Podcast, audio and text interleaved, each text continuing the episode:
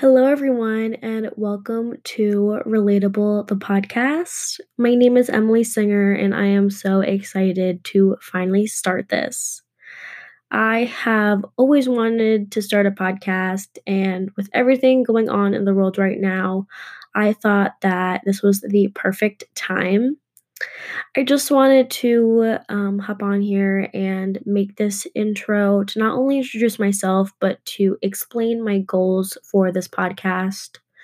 Obviously, from the name, you can tell that I want to talk about topics that every younger aged woman and man can relate to in some way. I want this podcast to be a safe space for people to come to and escape reality and realize that they are not alone with the thoughts that they have.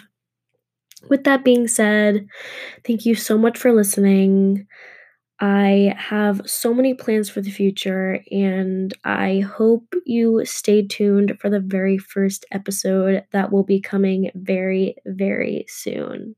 Bye.